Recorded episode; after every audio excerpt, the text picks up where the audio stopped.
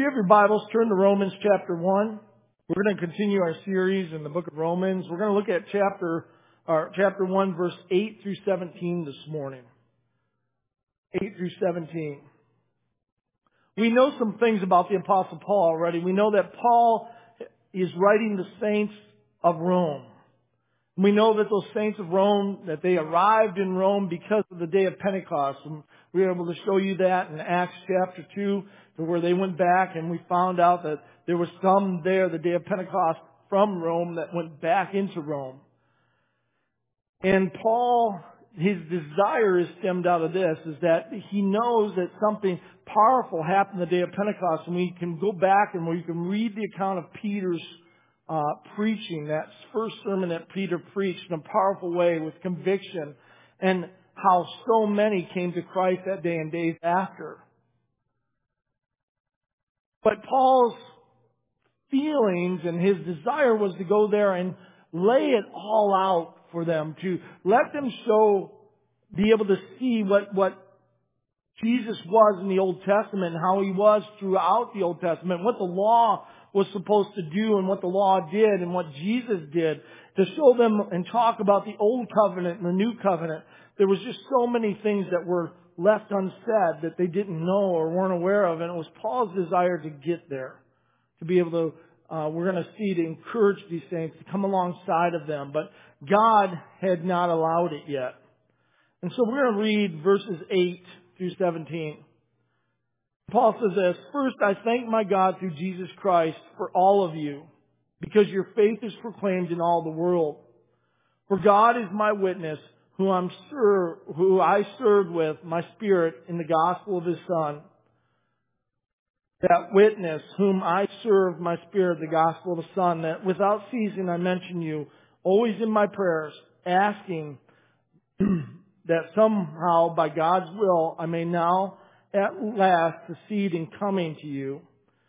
For I long to see you that I may impart to you some spiritual gifts to strengthen you. That is, that we may be mutually encouraged by each other's faith, both yours and mine. I do not want you to be unaware, brothers, that I have often intended to come to you, but thus far have been prevented, in order that I may reap some harvest among you as well as among the rest of the Gentiles. I am under obligation to both to the Greeks and to the barbarians, both to the wise and to the foolish. So I'm eager to preach the gospel to you also who are in Rome. And in verse 16 it says this, For I am not ashamed of the gospel, for it is the power of God for salvation to everyone who believes, to the Jew first and also to the Greek. For it is in the righteousness of God is revealed from faith for faith. As it is written, the righteous shall live by faith. And we're going to take some time this morning. We're going to look at those last two verses, but I want to work our way through this starting with verse 8. We see the apostle Paul says this, I thank my God through Jesus Christ for all of you because your faith is proclaimed in the world. And I want you to remember the world at that time because they were in what was considered the middle of the world, in Rome. At this time, you've got to remember that Rome had conquered pretty much most of the world at this point. They ruled everyone. And so we see Paul saying here, I thank Jesus Christ because of you, because your faith is proclaimed in all the world. I love how he starts off by thanking God for them. It is said that thankfulness is the first mark of true spiritual service. I want you to think about that. Without being thankful, where do you find yourself in a situation? Without being thankful, can you even go forth doing the work of God? I think it's impossible. I see some of you shaking your head no. And I truly believe that you can't. And I love how the Apostle Paul here brings that out. And again, we're going to look at several spiritual marks of true spiritual service. And this is one of them to be able to serve God in the way that He is pleased, the way that He's glorified. We have to be thankful. Listen, we should never enter into serving or, or doing what God has called us to in a begrudging type of matter. You know, I think of today, I think of this last week.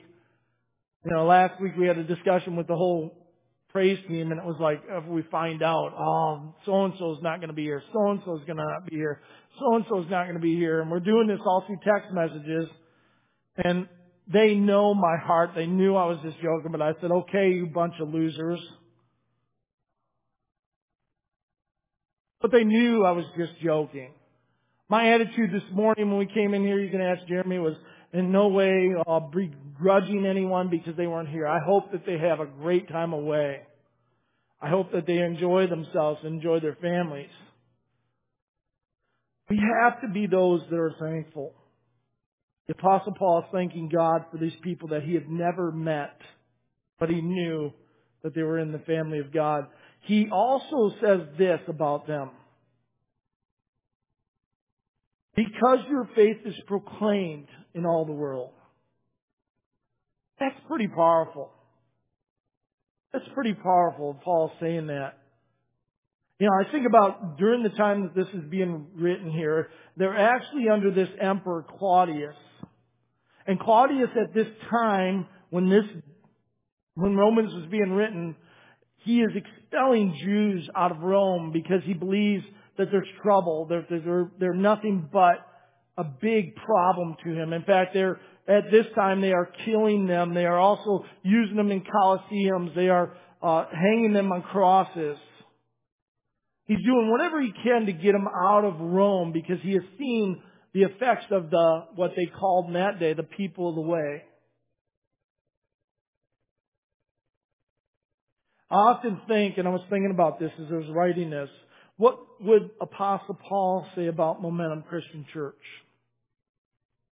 He was writing us a letter. Did he thank us for our faithfulness? Did he thank us for preserving the Word of God, not only preserving it, but living it out? Think about this, you know, so often we don't think about affecting the world, but this last week, was an encouraging week for me because I know this, that I was contacted by a, a pastor that is 2,000 miles away in another country. He said, hey, I, I've watched your sermons and boy, I'd like to get to know you.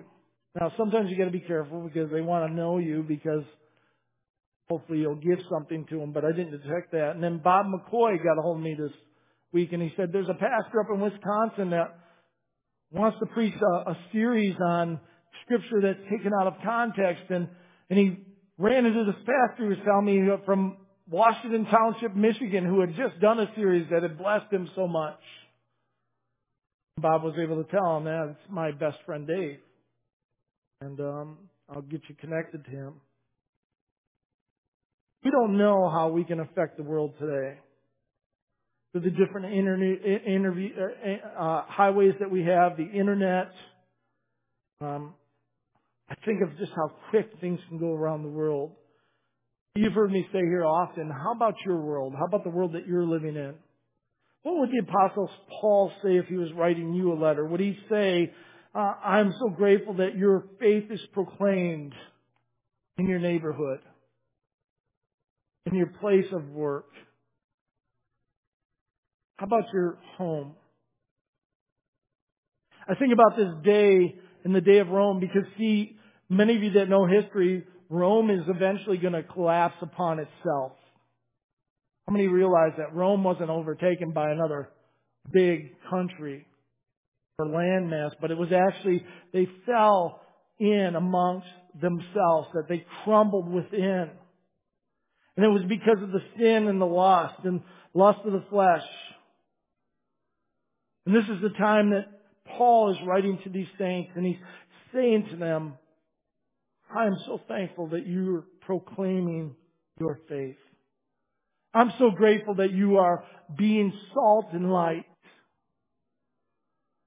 I was thinking about that. You know, Jesus tells us that we need to be salt and light.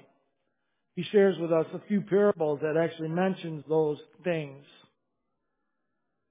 He says we're to be a city on a hill for people to see.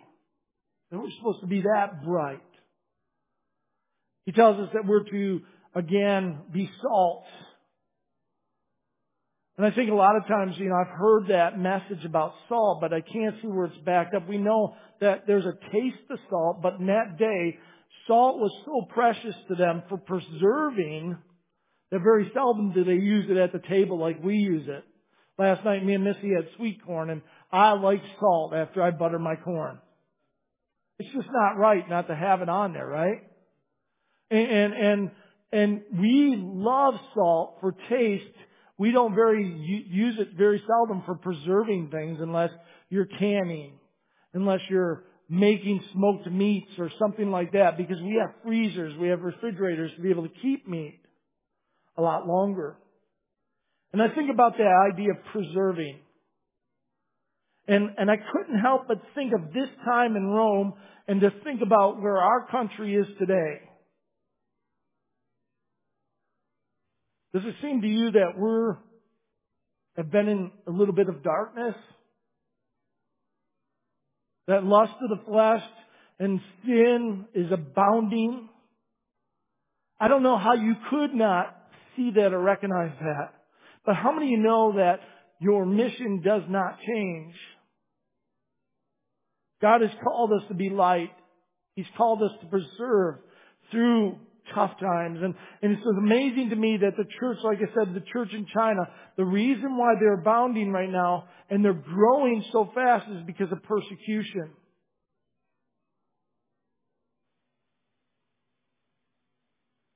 We know what the Word says.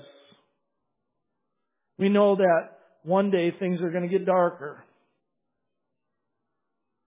We know that the godly principles that this country was founded on are eventually going to go away.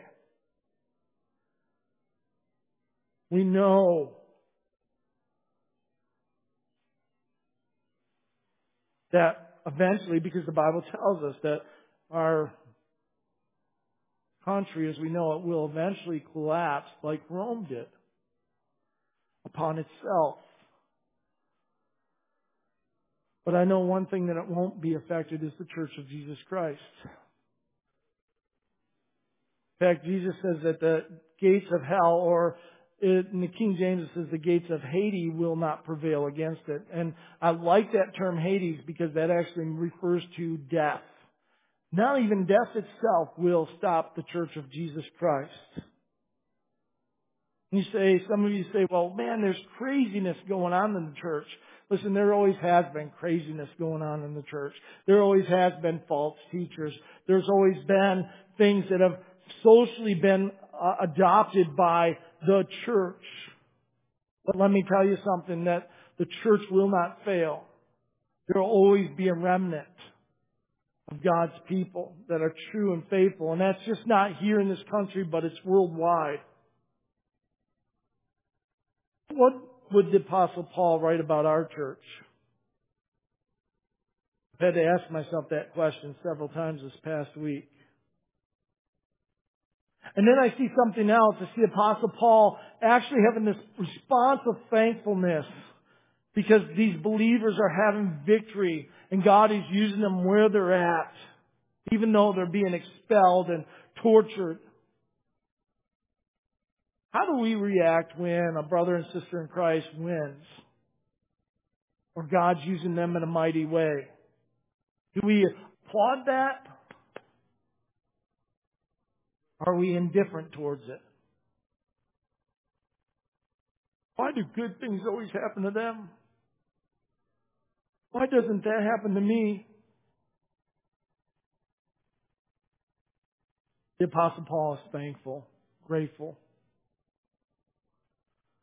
Again, like I said, what Apostle Paul means here is proclaimed in all the world is, again, Rome was the center of the world at this time. And he says this in verse 9, For God is my witness, whom I serve with my spirit in the gospel of his Son, that without ceasing I mention you. I, I want to look at this phrase here in verse 9. It says, whom I serve with my spirit. whom I serve with my spirit. The second mark of a true spiritual service is a spirit that's concerned. And I brought this up in last week's message. To the apostle Paul, when he went into Athens, it said that his spirit was provoked because of all the gods. Over 30,000 of them in Athens. It says that his spirit was provoked. And we see here again Paul bringing out the fact, whom I serve with my spirit. This word here in the Greek is latrio, which means to worship, to do service. Serve with my spirit. And I think about this. Paul was a person that he served God completely. He was completely unreserved, completely committed to the cause of Jesus Christ. He served God with everything. And that kept on coming back to me is this, Dave, are you serving God this way? And my question is to you today, are you serving God that way? Are you serving God unreserved? Are you fully committed to Him? Because that is where you will find true happiness. You won't find it anywhere else.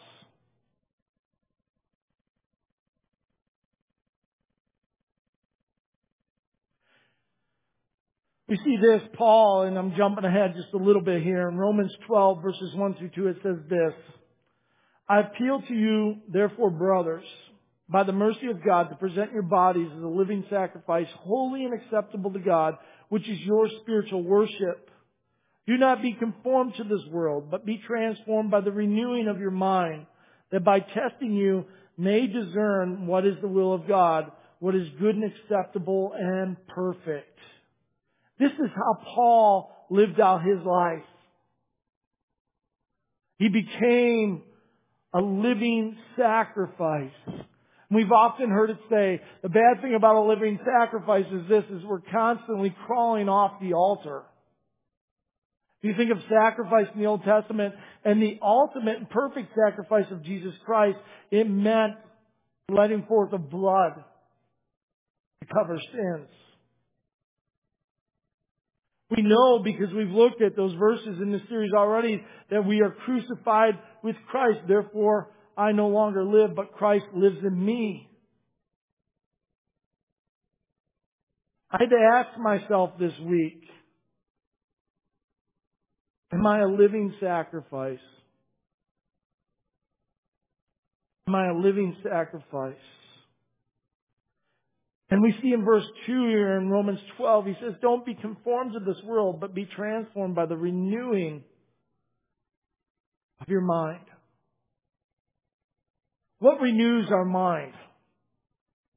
The Word of God and the Word of God alone is the only thing that will renew your mind.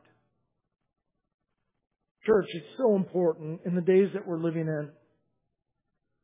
If you don't want to be conformed to this world, that we're in the Word of God. It's so easy to be conformed to the world that's around us, isn't it?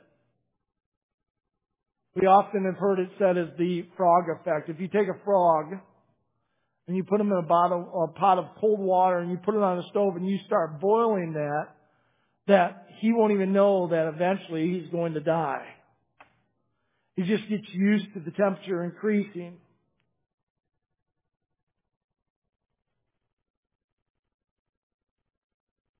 This is a huge issue in the church today. We believe that we have to conform to the world to be able to reach those for Jesus Christ.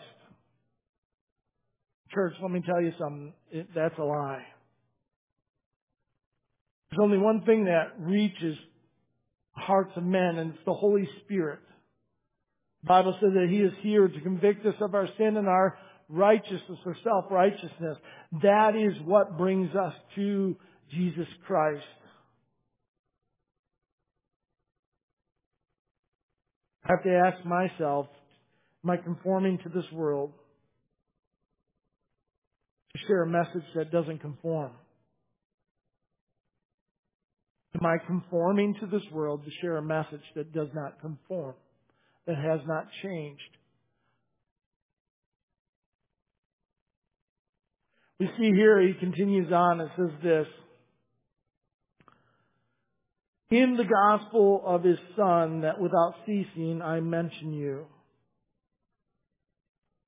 Think again, this is a, another true mark of spiritual service. It's being able to pray for those continuously.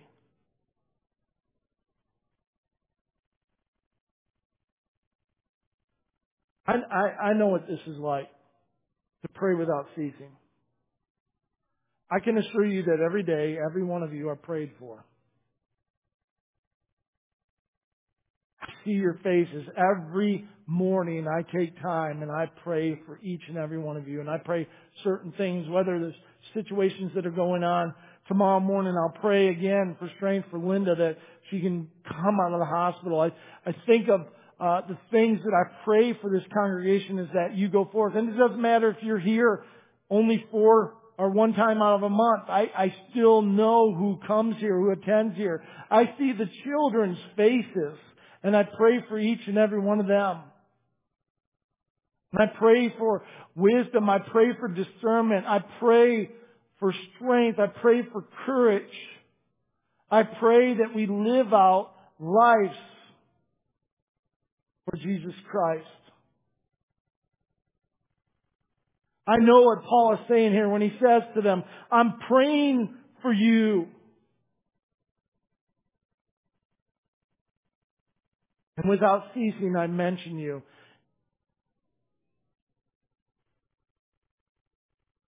This is a mark of true spiritual service, is when we pray for others and we pray without ceasing.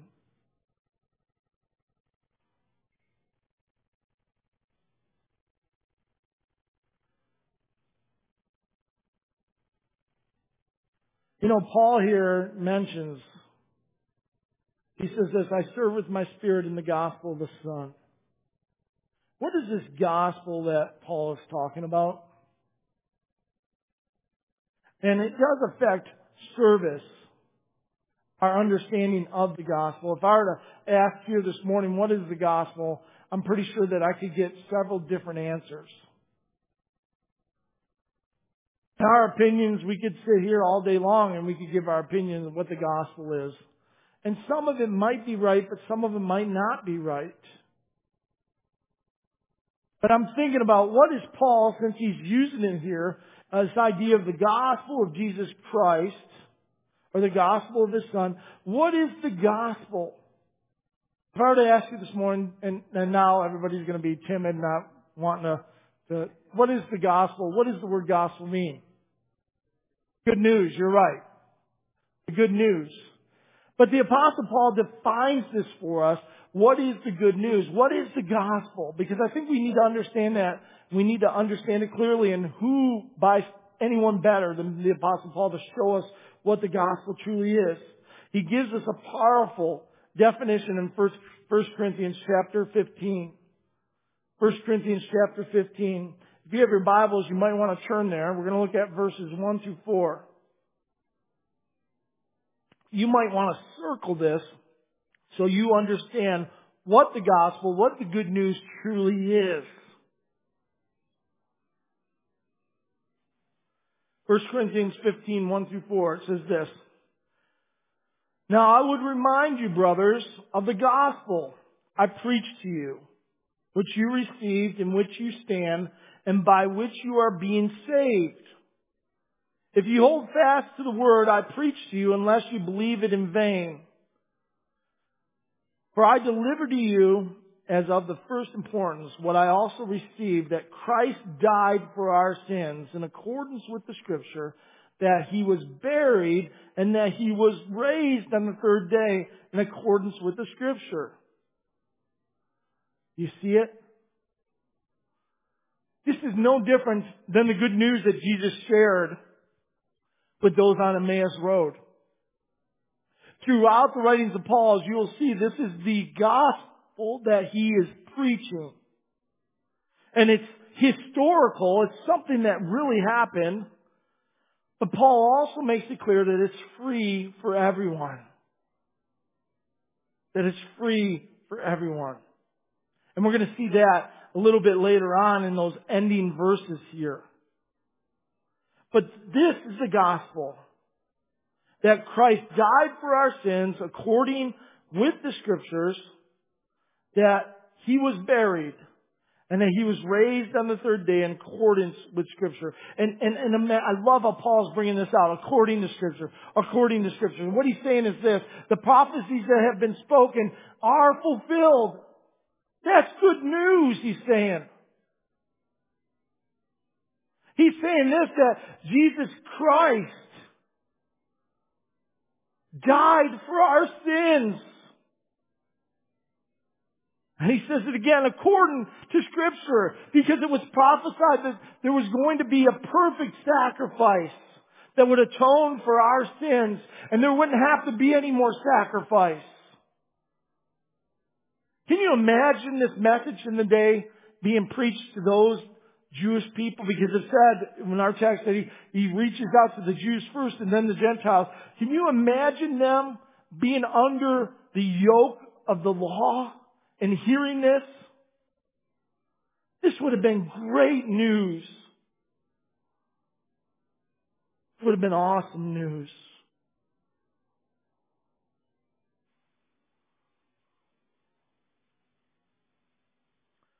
And it says this as we continue in the text. It says, asking that somehow by God's will I may now at last succeed in coming to you.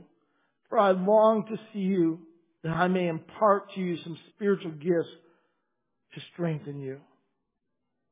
Not only did Paul pray for the spiritual well-being of the Roman saints, but he was so eager to be with them. I understand this feeling also.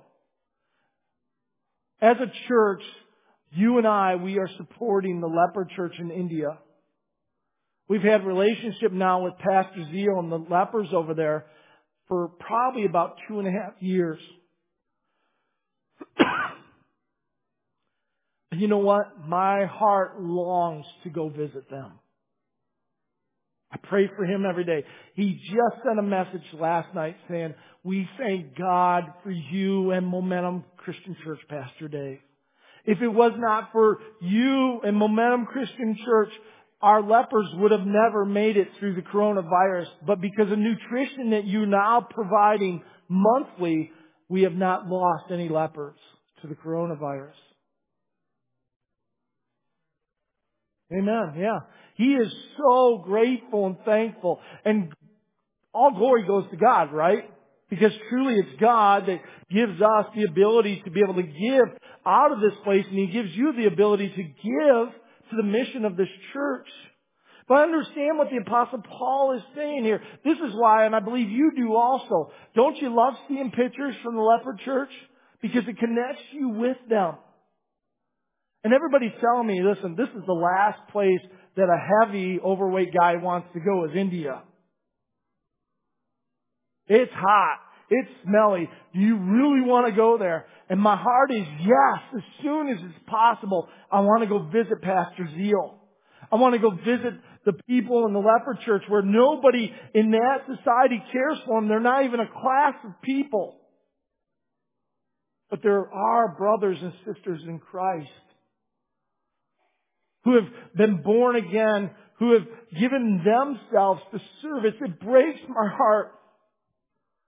There's times that they fast a week praying for you. Praying for each person in this church. And they don't even see your faces, but they know that God does. It humbles me so much when I hear that, and it happens often.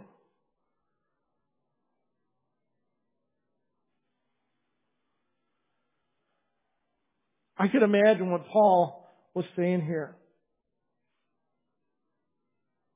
You know, many believers are willing to give money and that's a, that's a good thing. They're willing to give it to a mission.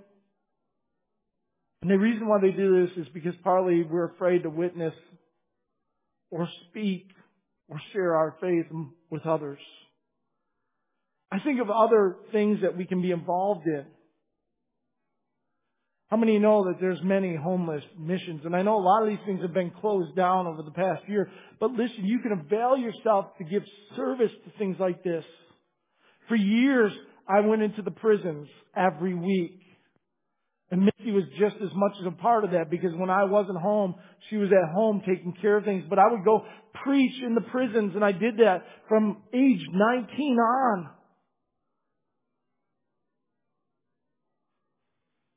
It wasn't a burden. It was something that my heart was meant to do.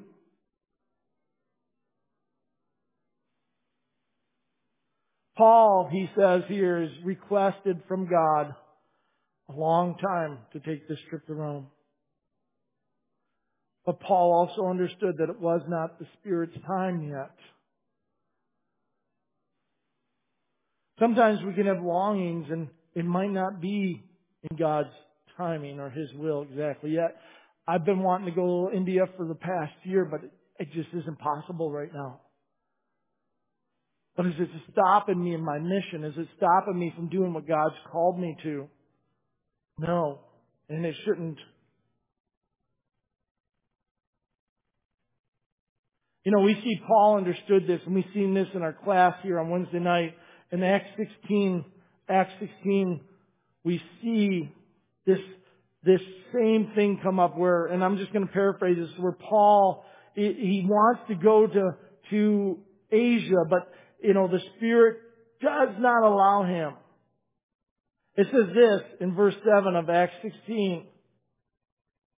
And when they came to Mysia, they attempted to go into Bithynia, but the Spirit of Jesus did not allow them. So passing by, they went to Mysia and they went down to Troas.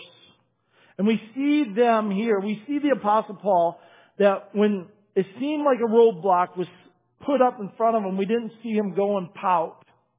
We didn't see him uh, say, "Oh man, I can't believe I can't go to Asia. That's where I want to go, and there's nothing else I can do." But that's not what he does. Instead, he goes in another direction. Sometimes God's will and our will, the timing is not right. How many know that God's timing is perfect? We should not be like the apostle Paul, or we should be like the apostle Paul. When a door closes, look for a window. Look for an avenue to another way to glorify God. In verse 11 it says this, For I long to see you that I may impart to you some spiritual gifts to strengthen you. Another mark of spiritual service is serving out of love. Paul wanted to go visit the saints of Rome to serve them in a loving way in the name of Jesus Christ. Paul always had a mindset to do service out of love, and so should we. The Bible says that without love, we're bankrupt. Without love, we're bankrupt. I think about First Thessalonians chapter 2, and I'm going to read this real quick. Uh, it gives us a great example here, the Apostle Paul in First Thessalonians 2, 7 through 9. It says this, But we were gentle among you, like a nursing mother taking care of her own children. So be affectionately desirous of you, we were ready to share with you not only the gospel of God, but also our own selves because you had become very dear to us. Service out of love gives everything. It shares everything. It gives ourselves. And sometimes it puts us at risk.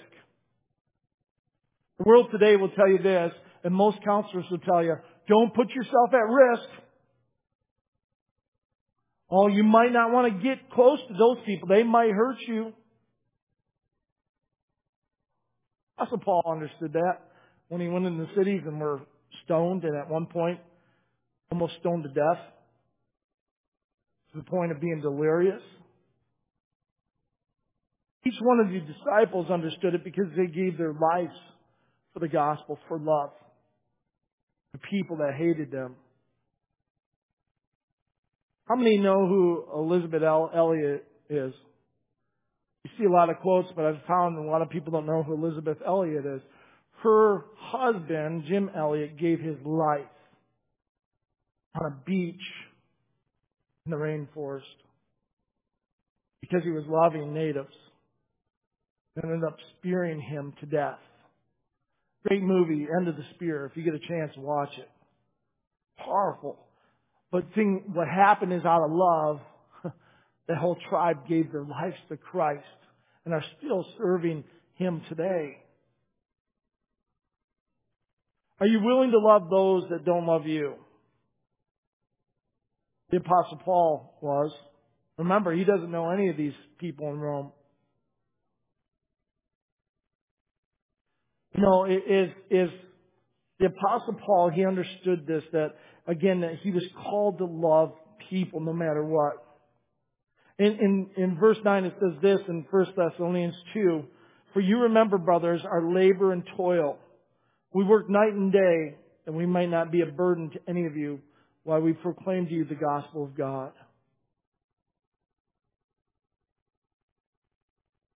This is true selfless love.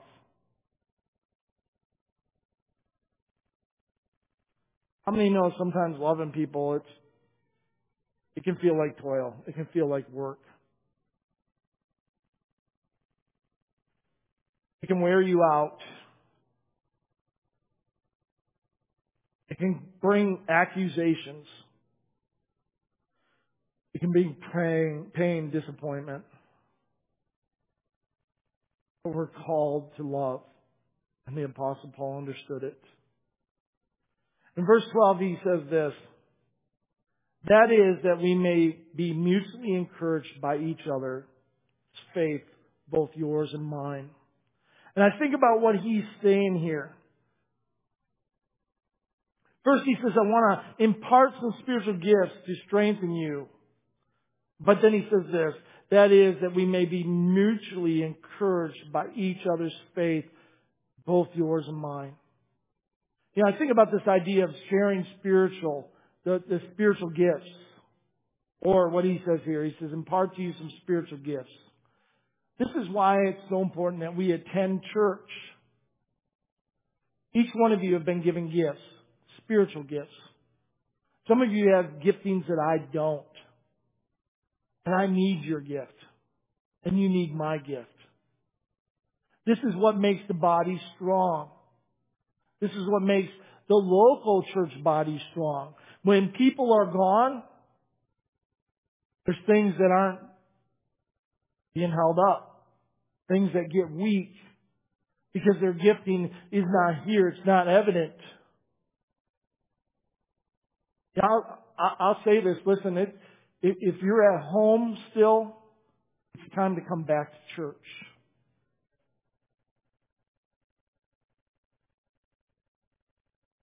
I, I am, listen, I know again, please, I had COVID back in November and I had it pretty rough. It was a real thing, but the survival rate is 90, was 99.6, wasn't it? 99.6. And now they're talking about this new variant. And I've seen it's like, is it uh, 99.8, your chance of surviving that one? I feel like I have better odds surviving that than driving down 26 mile road. You know what I mean? Anybody that drives that road. I risk my life every time I drive down it. Listen, if you're sitting at home, we need your gifts here at the church.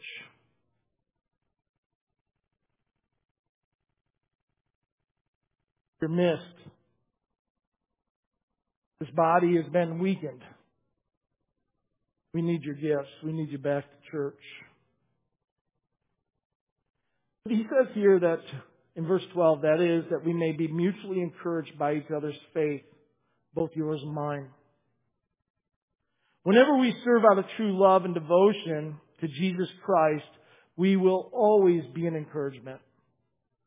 We need each other. Every time my prayer is, every time I walk into these doors, my prayer is that somehow I can serve you. and encourage you. Whether it's using my giftings or speaking to you one on one or praying with you. How many of you know that when I come here too, I'm encouraged? I need encouragement also. Last week we had testimonies, and I hate to, but I was encouraged by your testimonies. You know, Ben, Ben, I'm just gonna. I hope you. This is not embarrassment, but but but the thing is, Ben encouraged me last week when we took testimonies. You know what Ben said? I've been a day trader for a couple of years, but God is speaking to me to actually get out and get into the labor force to glorify Him, to be able to share the gospel with those people that I might be working with on a cement crew. That encouraged me. Because I've been preaching that about affecting your world where you're at. Was Ben didn't say, oh, I can't wait to work concrete so my muscles get bigger. I can't wait to work concrete in a hundred degree weather and get sunburn and have sore joints and, and have my feet burned because my boots leaked and the lye got on my feet.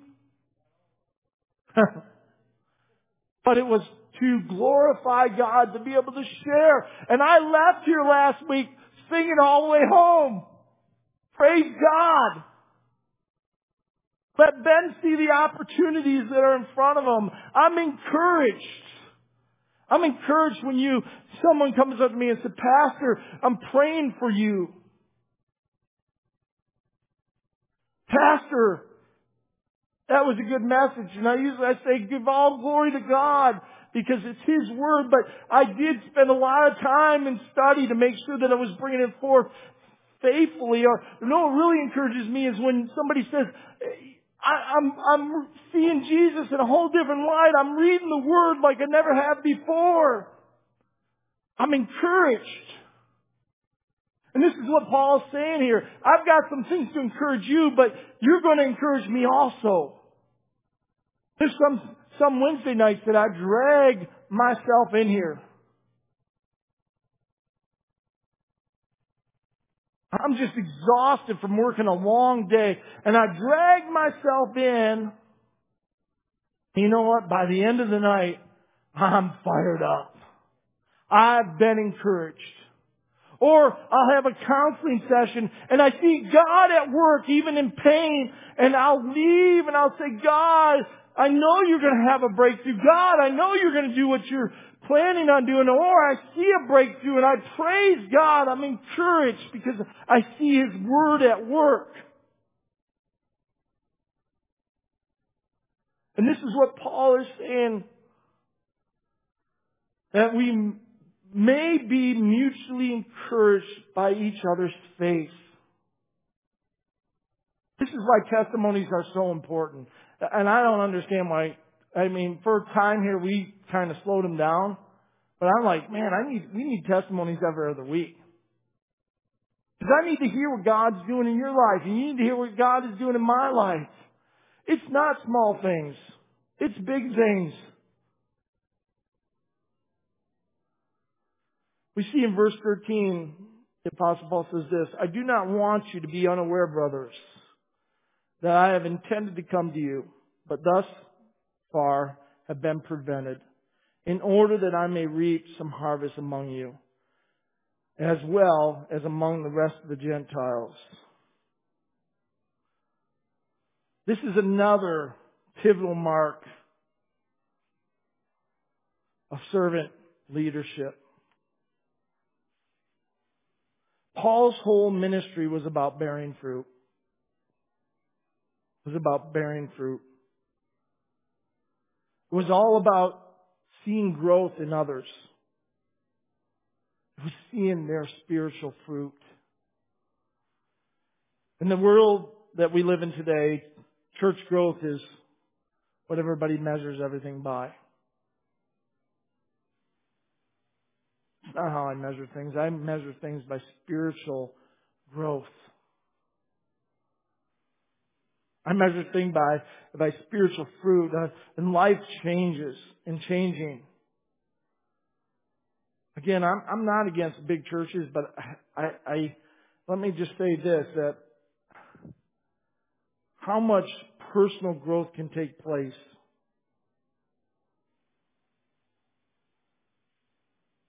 I know people that have been attending churches for years and never even met the pastor, the under shepherd that God has given them. I don't, I just don't quite understand that, how that, how that happens. How do we judge the fruit in our lives? Is it where roots are growing deep? I think about this. He says, in order that I may reap some harvest among you, as, as, as well as among the rest of the Gentiles. How many know that, and, and I'm, I'm learning this, how many know that it's, it's good, especially in fruit trees, to prune them, to clip them? How many know that that's good for our own life, to have things cut out of us, even though it's painful? Listen, I've never went out to my apple trees and went to go prune it and had it go, ow, stop. We have a little apple orchard in our yard and I should have pruned in April and I just got so busy and I didn't.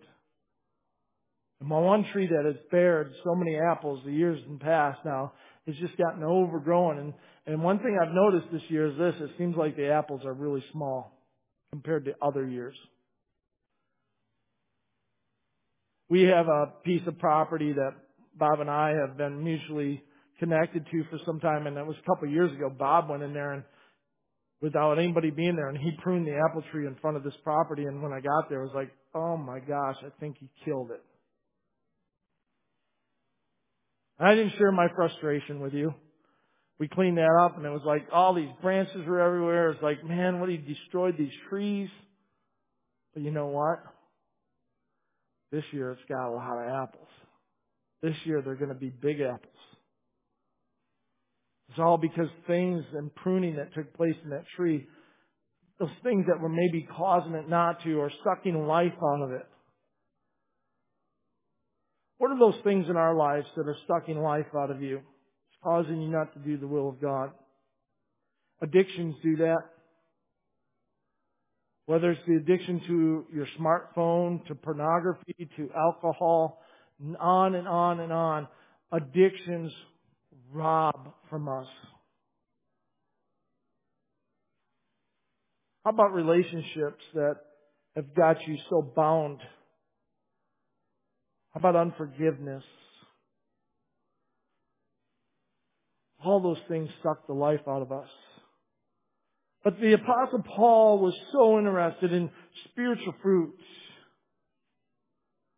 And I thought to myself, the only way that we can understand this is actually look at the spirit of the, the fruit of the spirit. The fruit of the spirit. And In Galatians 5 verses 22 through 23, I'm just going to read it to you what the fruit of the spirit is. It says, but the fruit of the Spirit is love, joy, peace, patience, kindness, goodness, faithfulness, gentleness, self-control. Against such things there is no law.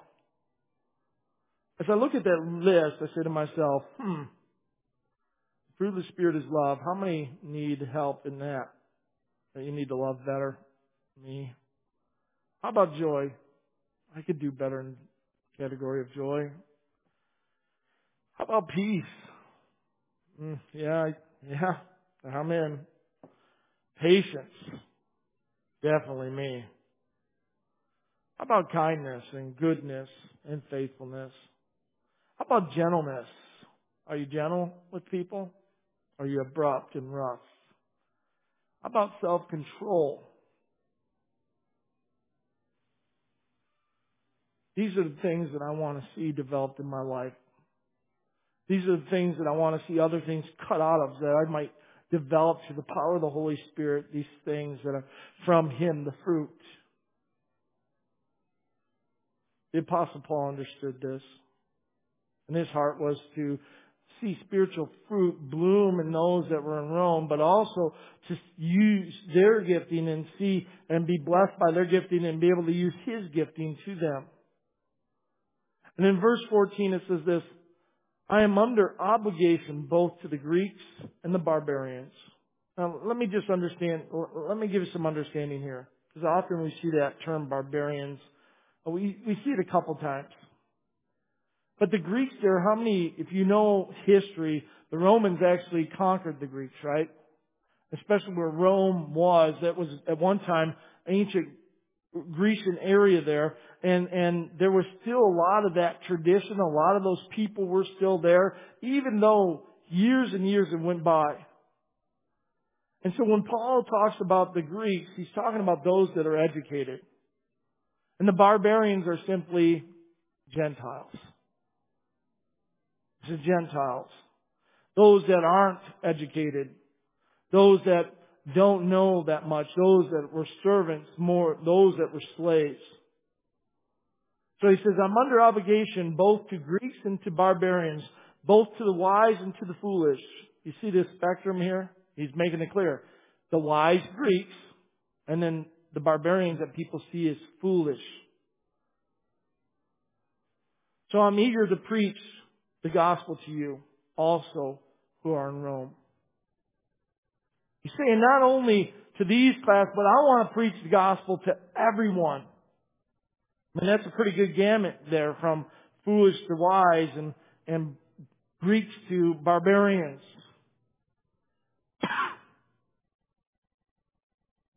The word I really want to lock on here is this word obligation.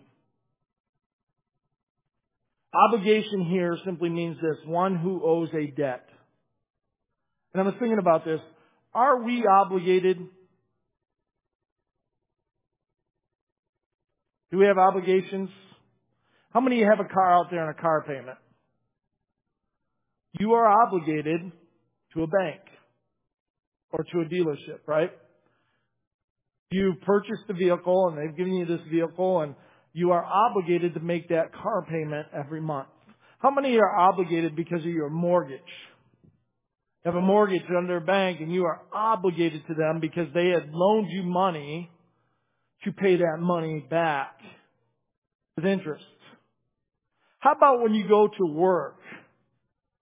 Is your employer obligated to give you a paycheck on Friday? Absolutely because you've put in your work and, and they owe you and a debt and they're obligated to you. And Paul is saying this, that he is obligated to everyone, to barbarians, to the Greeks, to those that are wise and to those that are foolish. And not only is he obligated to them, but he is eager to preach to them, he says.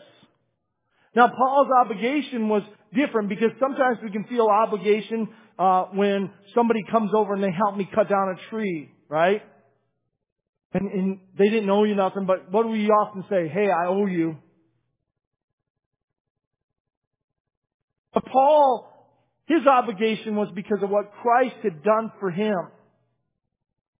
The people in Rome, he had not even met. And he's saying this, I'm obligated to you because of the debt that was paid on the behalf of myself that I couldn't pay that Jesus Christ did. And this should be the place that each and every one of us are at, that we're obligated because of what Christ has done for us. We did not deserve it, deserve it. We did not earn it, but it was freely given to us through the sacrifice of Jesus Christ, the Son of God. God showed us favor. He allowed us to experience the gospel. So should we not be obligated to everyone that we encounter? The Apostle Paul says this in 1 Corinthians 9 verse 16. 1 Corinthians 9 verse 16. For I preach, for if I preach the gospel that gives me no grounds for boasting, for necessity is laid upon me. Woe to me if I do not preach the gospel. He was so eager to preach the gospel because he understood that there was a big responsibility put on his shoulders. And that if he didn't, his own words is, woe to me if I don't preach it. You know, I'm, just going to say this, church. When you get to heaven, you are not going to say things like this. I wish I would have went to the RV one more time. I wish I would have went deer hunting one more time. I wish I would have went fishing one more time. Oh man, I wish I would have went on vacation one more time. I wish I would have done this and that and this and that one more time. Listen, all those things are good things. You can glorify God and going on vacation. But what I've noticed is this, when did vacation become a whole summer long thing? Because for some people it does. It, it's all summer long now. Every weekend they're gone. They're disconnected and we become weak because they're not here. They're not using their spiritual gifting. I remember vacationing always being a week. Listen, we're going on vacation for a week. We are so looking forward to it. Because we need rest.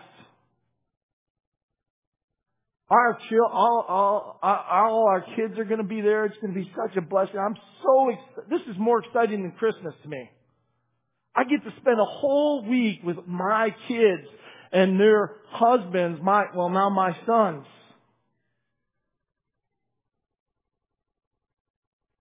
I'm so looking forward to it. There's nothing wrong with that. I'm going to glorify God the whole week. I'm going to be thankful that my daughter from California now who's home is going to be there and I haven't seen her in a long time, been able to spend time with her. I'm going to be so thankful to be there.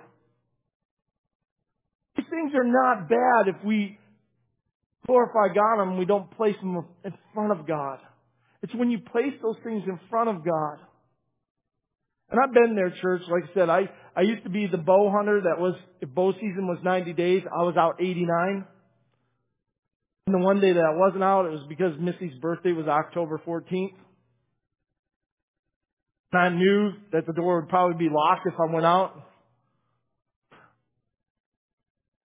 But man, I was the guy that would go out every night. When I get to heaven, you know what? I'm not going to stand there and say, I wish I would have had one more night of bow hunting.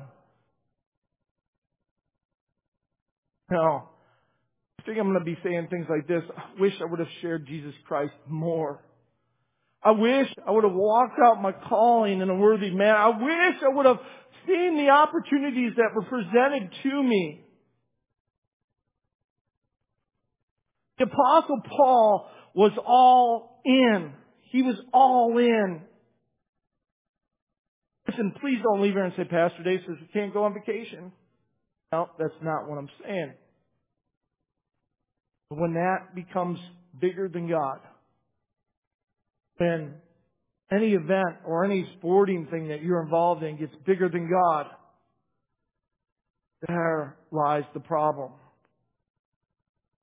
The apostle Paul understood this to the point that he said, woe to me if I do not preach the gospel.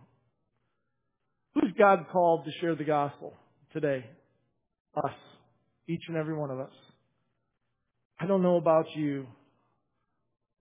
I want to be one that's been found faithful. One that can say, I am so grateful and I am so honored to be able to share the gospel of Jesus Christ.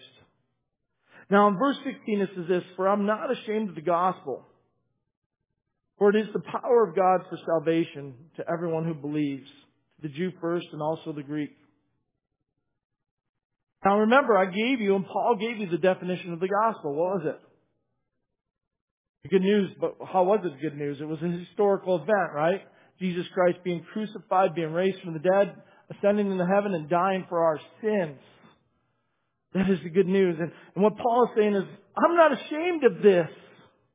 Because you gotta understand, Paul, he was a Pharisee. He was, he was neck deep into religion and the religious system. He understood what it was like. In fact, in this study, we're going to see and get to a point where Paul says, as people are comparing themselves and saying, I'm a good person, he's going to say, listen, there's none of you that were as good as me. I kept the law. Now think about this. This good news, this gospel had what? It had taken them out of the law and put them into a new covenant, out of the old covenant and new covenant, and took all those legalistic laws off of them. Where Jesus said, my yoke is easy, my burden is light. Try me on, Jesus says. But this is why Paul's not ashamed of it. He's saying, listen, let me tell you about the burden that you're carrying. I'm not ashamed of it. If you give your life to Jesus Christ, He takes all your burdens. You no longer have to sacrifice for sin. You don't have to get to heaven and wonder if you're good enough. Because He is good. This is why Paul is saying, I'm not ashamed of the gospel. For it is the power of God for salvation. Do you see it? No longer. You don't have to keep the law. It's not the power of salvation, but Jesus Christ is. You can go out on the Sabbath. You can do this and that. You no longer have to worry about this because Jesus Christ has fulfilled the law. This is good, he's saying. I'm not ashamed of it. Who is it open to? Everyone who believes. Everyone who believes. In verse 17 he says this, For in it the righteousness of God is revealed, faith for faith. As it is written, the righteous shall live by faith. The righteous shall live by faith. Listen, this is the key to the whole book of Romans right here. Everything from this point will be built off of these two verses that the apostle Paul brings out. We're going to go back to this time and time again.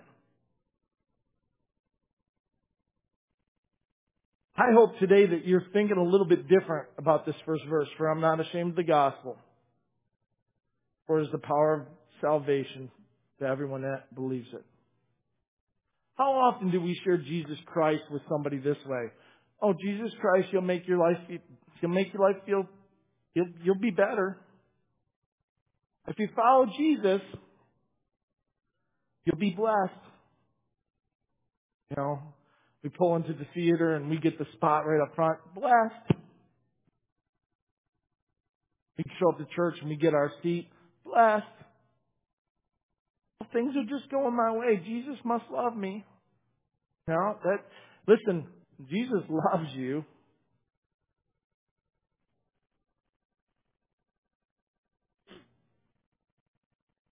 But what is the gospel?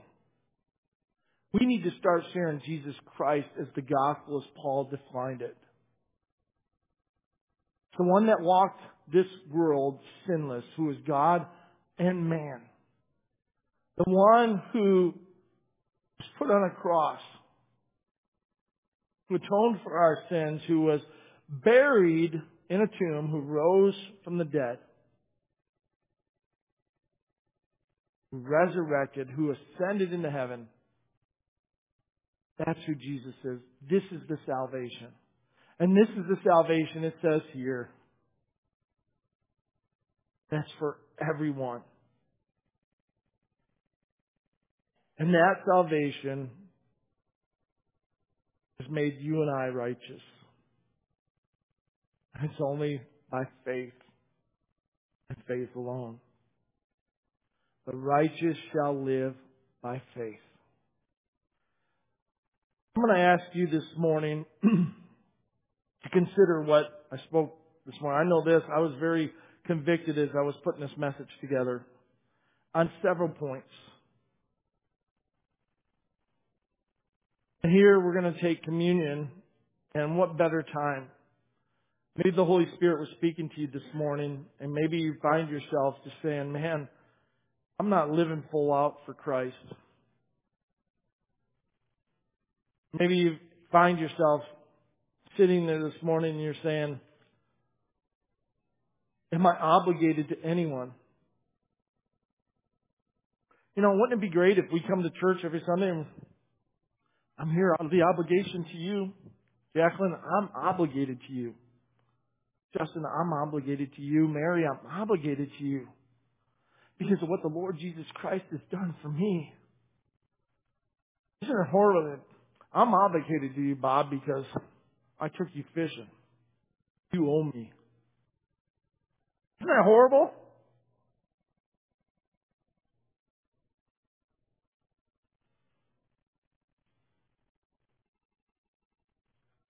Maybe you're sitting here today and you're saying, man, maybe, maybe for the first time the gospel is being made real to you and maybe you've been fed something that just isn't true.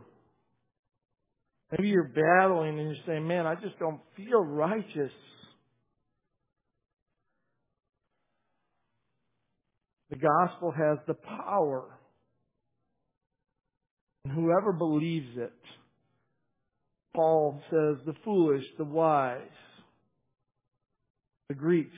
every time I say Greeks, I want to say geeks. But even the geeks and barbarians has the power to save everyone. Do you believe it? Do you believe it today? I want you to search your heart. We're going to take communion and take the Lord's Supper. So this morning, what I'd like you to do is I just want you to come forward and get the emblems here, a cup and the wafer. So if you want to make your way up right now, you can do that.